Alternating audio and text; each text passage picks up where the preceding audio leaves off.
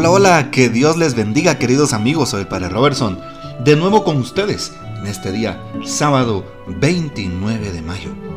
El texto de hoy lo tomamos del Santo Evangelio según San Marcos, capítulo 11, versículos del 27 al 33. En aquel tiempo, Jesús y sus discípulos llegaron de nuevo a Jerusalén. Mientras Jesús caminaba por el templo, se le acercaron los sumos sacerdotes, los escribas y los ancianos, y le preguntaron, ¿con qué autoridad haces esto? ¿Quién te ha dado autoridad para actuar así? Jesús les respondió, les voy a hacer una pregunta. Si me la contestan, yo les diré con qué autoridad hago todo esto. ¿El bautismo de Juan era cosa de Dios o de los hombres? Contéstenme. Ellos se pusieron a razonar entre sí. Si le decimos que de Dios, nos dirá, entonces, ¿por qué no le creyeron? Y si le decimos que de los hombres, pero como le tenían miedo a la multitud, pues todos consideraban a Juan como verdadero profeta, le respondieron a Jesús, no lo sabemos. Entonces Jesús les replicó, tampoco yo les diré con qué autoridad hago todo esto. Palabra del Señor, Gloria a ti, Señor Jesús. La escena de hoy es precisamente una continuación del texto de ayer, si recordamos en las tres pequeñas enseñanzas del texto de ayer, en una de ellas, en una escena, encontrábamos a Jesús tirando las mesas de los cambistas y de los vendedores del templo. Justamente Jesús los expulsa las autoridades alborotan. Y de hecho, hoy llegan a encarar a Jesús y a preguntarle con qué autoridad hacía justamente aquella acción.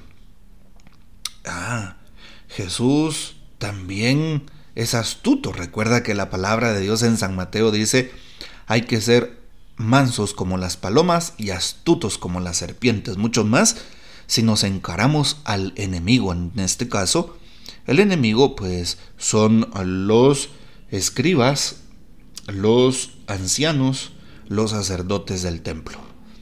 Interesante porque así debería de ser nuestra actitud al encarar al mal. Ser eh, personas que pongamos atención, abramos los oídos del alma, pidámosle la fuerza al Espíritu Santo para que nos ayude a detectar cuáles son las voces de Dios y las voces que vienen del enemigo. Bueno, Jesús contesta pero con una pregunta. Y evidentemente pues mm, no pueden responder aquellos que eran sus interlocutores a la pregunta de Jesús. Y es una pregunta con autoridad. ¿Sí? Y llama la atención porque ellos quieren al inicio, ¿sí? La pregunta de los jefes no era sincera. Solo el Mesías o quien viene con autoridad de Dios podía tomar una actitud así, es decir, la actitud de sacar a los, a los mercaderes. Claro, acompañada de signos milagrosos que no pueden ser sino signos del Mesías. Llama la atención, porque aquellos hombres no le dan validez al actuar de Dios, al actuar de Jesús. Y también llama la atención porque eh, tampoco ellos, ¿sí? No son sinceros en su pregunta delante de Jesús. Ellos sabían que esos signos que Jesús hacía eran signos del Mesías. Ellos sabían que los signos de Juan eran, eran signos del Mesías. Incluso mienten en la respuesta que le dan a Jesús cuando Él les pregunta sobre Juan.